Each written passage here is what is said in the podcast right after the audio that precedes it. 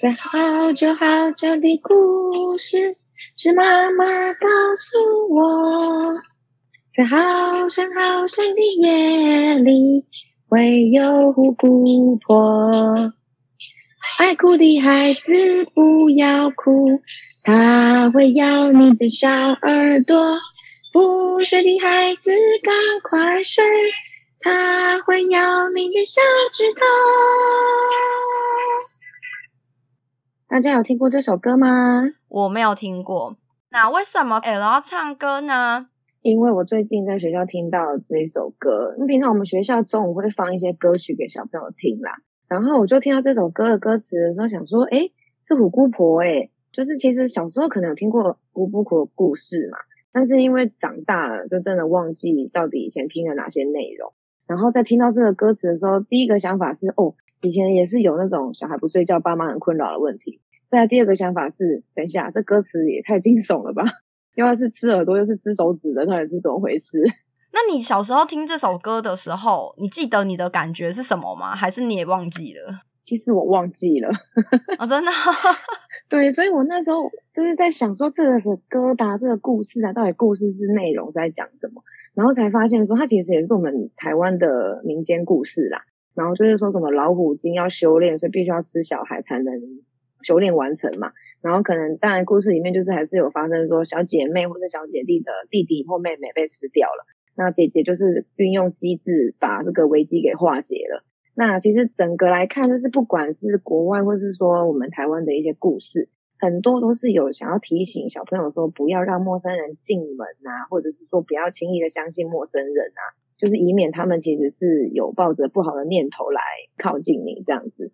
所以我觉得类似像安全教育的那种感觉，对，只是听到这个歌词就觉得，嗯，这真的适合拿来念给小朋友听吗？对啊，因为我自己是不记得这个故事或是这个歌，那我自己有印象就会是白雪公主啊、小红帽这种的。嗯嗯，对，但是糖果屋啊，对，但是我自己也不记得说我当下听了这些故事后面的感受是什么。对，对，所以我们今天想要借由这些故事来和大家聊聊，吓小孩真的有用吗？Hello，大家好，我是托影老师 X。我是英文老师兼妈咪 L，欢迎来到 X 号月代，耶嘿！那你有印象就是被爸爸妈妈或是被长辈们吓过的故事，然后造成你心里有阴影的吗？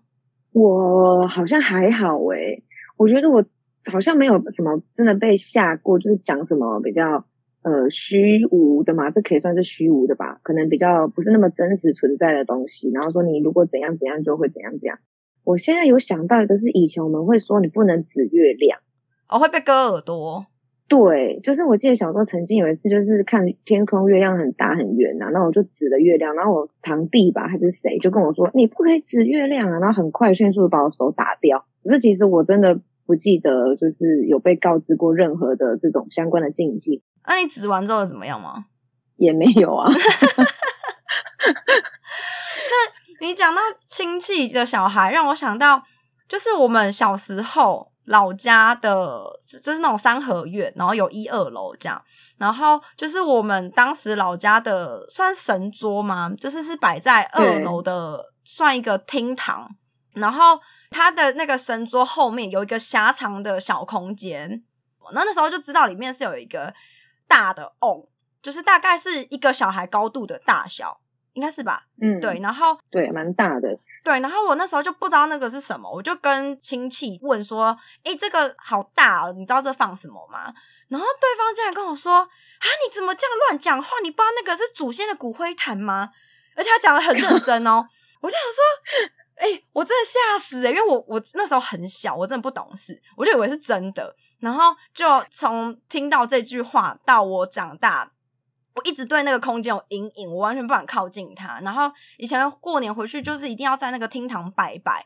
我每次站在那个神桌前，我就很害怕，因为我会你知道，小时候就很单纯，就是觉得哦，我们的祖先牌位就在这个神桌这，所以神桌的正后方那个空间放 骨灰坛很合理，你知道。后来有一次是，就是小孩无聊会玩什么躲猫猫，然后就是有一个人把我推进去，说躲在这一定不会有人来找你。然后我就真的 躲在就躲在那个空间瑟瑟发抖，然后我就是完全不敢碰到那个瓮，怕就是我会不会怎么样，你知道吗？触怒祖先之类的。对，我很吓到哎、欸，然后结果后来就再更长大一点，可能应该是国中年纪，我就有问爸爸妈妈说那里面到底放什么，因为这你知道这困扰了我每一年过年的回去的体验，就后来他们就说他们也不知道。我就说那是不是祖先的骨灰坛？然后我还被骂说什么小孩怎么乱讲话之类的。但是你说那个祖先那个空间，就是我小时候其实也有一点怕那个地方，就是要上楼的时候，因为我以前小时候就是喜欢看那种《玫瑰之夜》啊，就是 那种鬼故事什么之类的那种节目，就是我很爱看，然后可是听完就会害怕那一种。然后我们要上二楼，它其实楼梯间是。只够一个人过的那种宽度嘛，度然后也没有灯，所以就是你要开灯，必须要是到了二楼之后去开走廊的灯才有办法。然后因为那个神桌那个前面的灯笼啊是红色的灯，所以你就会感觉到那个一股黑暗的。夜晚里面，透着红光，散发出红光。对，所以以前小时候他上楼的时候超害怕的，他走超快的，不然就是一定要找人陪着一起走，不然就很害怕会不会有发生什么就是阿飘之类的事情。然后等到那个快速的奔到二楼去，找到开关之后开灯之后，才会觉得比较安心一点。有你讲，我这个超级有共鸣，尤其是我又听完那个骨灰坛的故事之后，真的哎，对啊。那讲到我们自己被吓的经验，就是我有一个是。我觉得也不是说被吓，就是小时候在刷牙，那时候就是牙刷杯里面有一只，我不知道是蜈蚣还是马路那种长长的虫，已经是尸体了。然后那时候是我装水，然后正准备漱口的时候，就是早上睡醒前没有看清楚，是真的要漱下去那个瞬间，才发现怎么会是黑黑的东西。然后那时候睡迷糊，还以为是没有，那时候睡迷糊以为是垢就发霉之类的，然后直到倒出来才发现真的是一只虫。然后我从此就从发现这只虫之后，我大概小学大概有好几年不敢刷牙。然后是不敢刷牙，还是不敢用漱口杯啊？我跟你讲，是不敢刷牙，因为以前牙刷不是真的，我真的很害怕。以前牙刷就是是刷毛朝下放的，嗯、所以我就会觉得牙刷都很恶心。哦、对，那你为什么不反过来放就好了嘞？啊，可是还是会怕啊。就是会觉得，那他就是一定有碰过嘛，然后但是是后后来还是有改掉这个习惯，后来是就是可能就发现自己蛀牙很多，还干嘛什么，就觉得真的不能这样，所以我后来就再也不用牙刷杯，然后如果真的要用，我就一定会看一下杯子，然后不得不说这个习惯还帮助我救了我们家的小孩，就是 有一次就是也是我帮我们班的小朋友在倒那个水杯的水的时候，就我一定都因为我就养成习惯，我下一次一定会看。我就发现要许哦，里面怎么也有一只虫？应该是马路，嗯、小小只的。My God！对，然后我想说，我拯救了一个小孩的童年，你知道吗？真的哎，天哪！哎呀，我有。不过有可能他们年纪还小，他们可能不知道那是什么啦。也是有可能，但是就是他可能会被吓到嘛。小孩还是会知道虫是什么啊，对不对？哦，而且你刚刚讲到马路，我想到今天发生的一件有趣的事情，因为最近在下雨嘛。那今天我就是接妹妹回家之后，就刚好在人行道上发现一只蚯蚓，正在努力的蠕动中。然后我妹妹就突然间就突然间有点，她真的是有点点喊哦，不是到尖叫那种类型，但是有点就是大惊呼声。对，然后就说她会怕，说讲赶快走。然后我就想说，到底在怕什么？然后后来回家的时候，她就跟我讲说，那个虫很多脚啊，但是她知道蚯蚓这个词，然后我就就然后我就想说。因为他有讲蚯蚓，他说蚯蚓很多脚，我就说蚯蚓没有脚啊，我就还跟他讲说蚯蚓是用蠕动的方式在移动，这样子，这样子缓缓的前进，这个叫蠕动。然后他说不是，它有很多脚。然后我就说有很多脚的那个昆虫是叫做蜈蚣，或是叫做马路啦，这个不没有脚啦，反正他很坚持。然后我想说算了，这一趴我没有想要跟他辩论的意思，就就 let go 吧，反正他可能以后长大就会知道了。然后可能就刚好想到你刚刚说马路，然后今天刚好遇到蚯蚓。哈 哈我觉得搞不好是他在 学校有看到诶，可是因为蚯蚓之前学校有看过没错，但是他之前看过的反应不是这样。所以我的意思，看到蚯蚓啊，我还我还拿叶子，然后我还跟他说我们要帮助蚯蚓回家，我就拿了叶子让想办法让蚯蚓爬到叶子上面，然后把它放到土里面。啊，真的那次的反应跟这次不一样。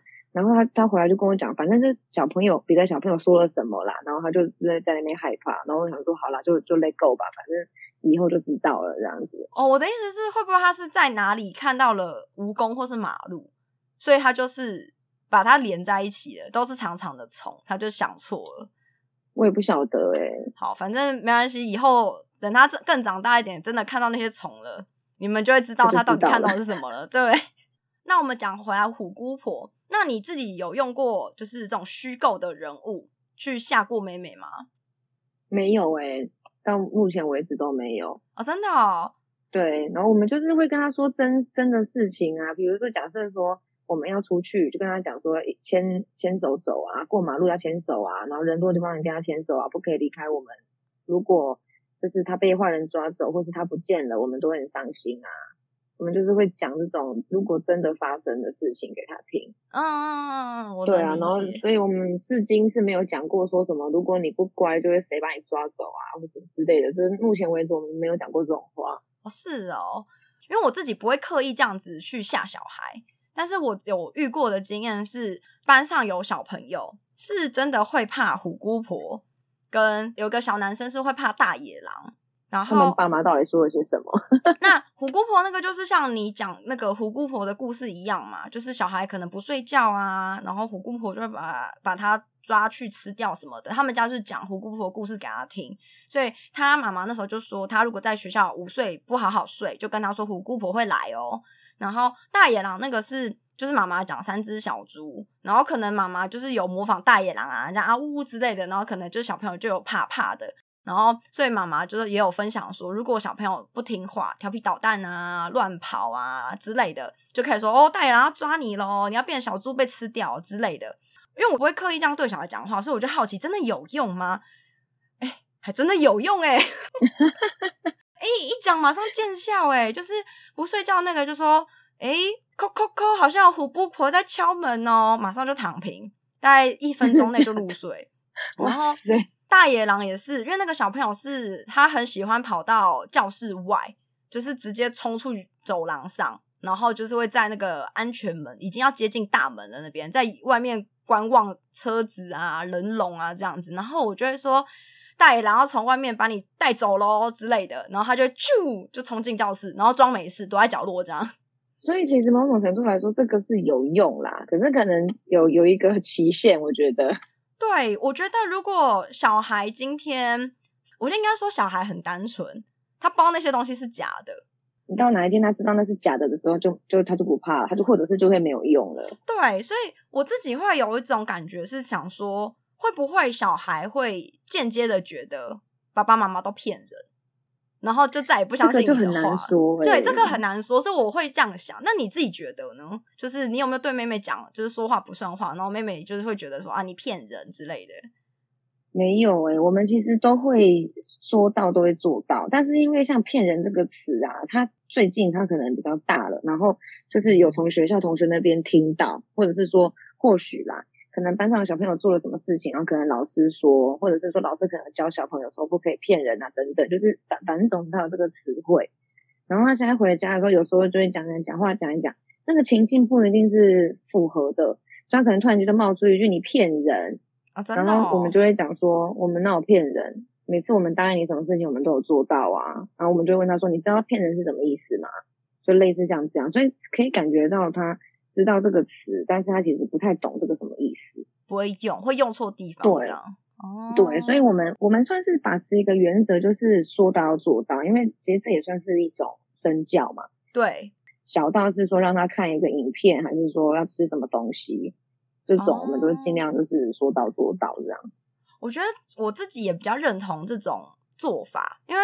像我们班最近有个小女生很抗拒吃东西，那唯一一个比较有效能让她乖乖做好的方式，就是拿饼干诱惑她。嗯，对。但其实我个人非常不喜欢这样子做，但是因为她真的不吃到，我没有办法了。其实我很不想给，可是当我已经拿出饼干要引诱她，请她做好的时候，我就会觉得，假设我现在不给她，那以后我拿出这包饼干一定也没有用，因为他知道我最终不会给他，所以我就会给他吃一颗，这样我还是会给他。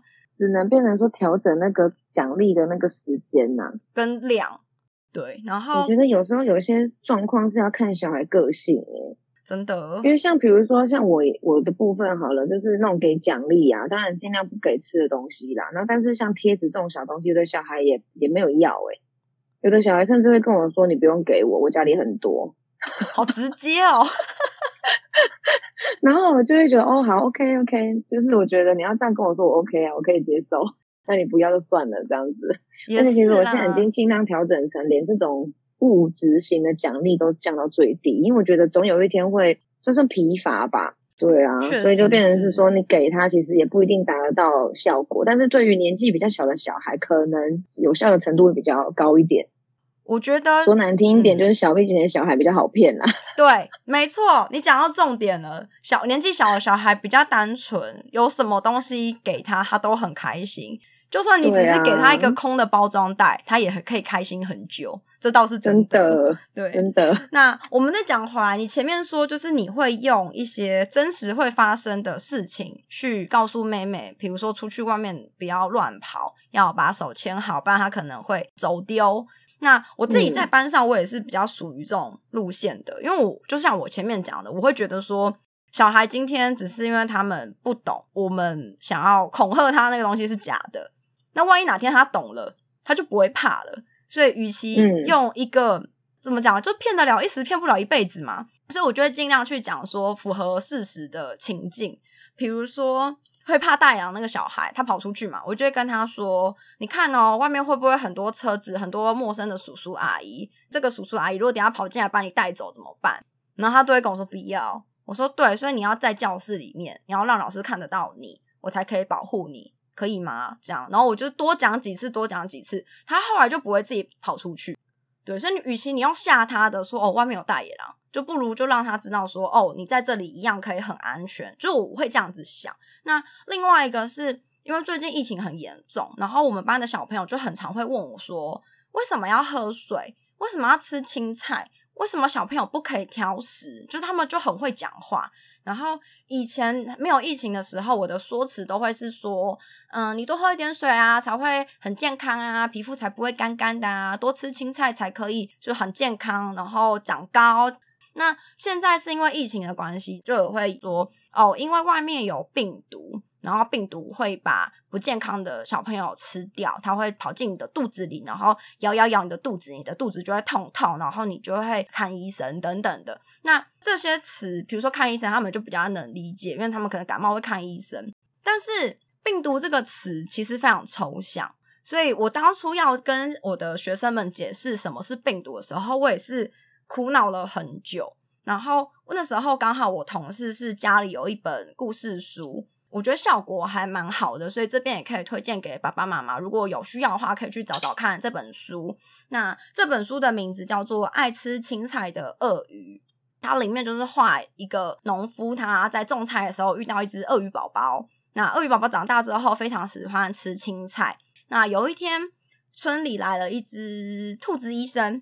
那个医生就是帮大家检查身体的时候，发现除了鳄鱼宝宝之外，其他的人的肚子里面都有很多很多的病毒的那个图案。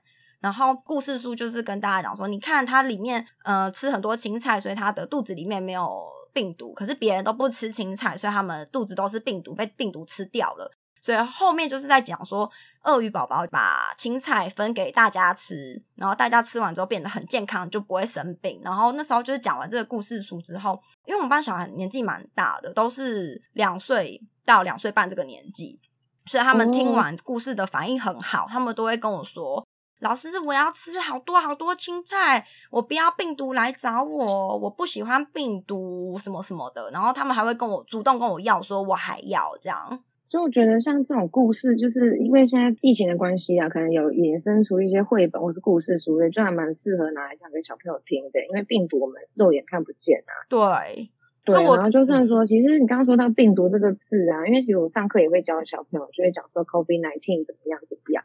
他们其实对这些词汇也有一点印象跟概念，嗯，再加上可能说爸妈说不定可能有，就是在家一起看新闻或什么，他们其实也知道说传染病啊、新冠肺炎啊等等这些字，然后他们其实也也很习惯说为就是戴口罩就是为了要保护不要生病嘛，就除了还是有少数的小孩口罩戴不住之外，其实大部分都已经做的还蛮不错的了。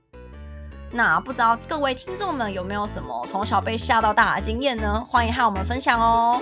以上就是我们这集的节目内容，喜欢的话欢迎订阅及分享哦。谢谢大家，拜拜，拜拜。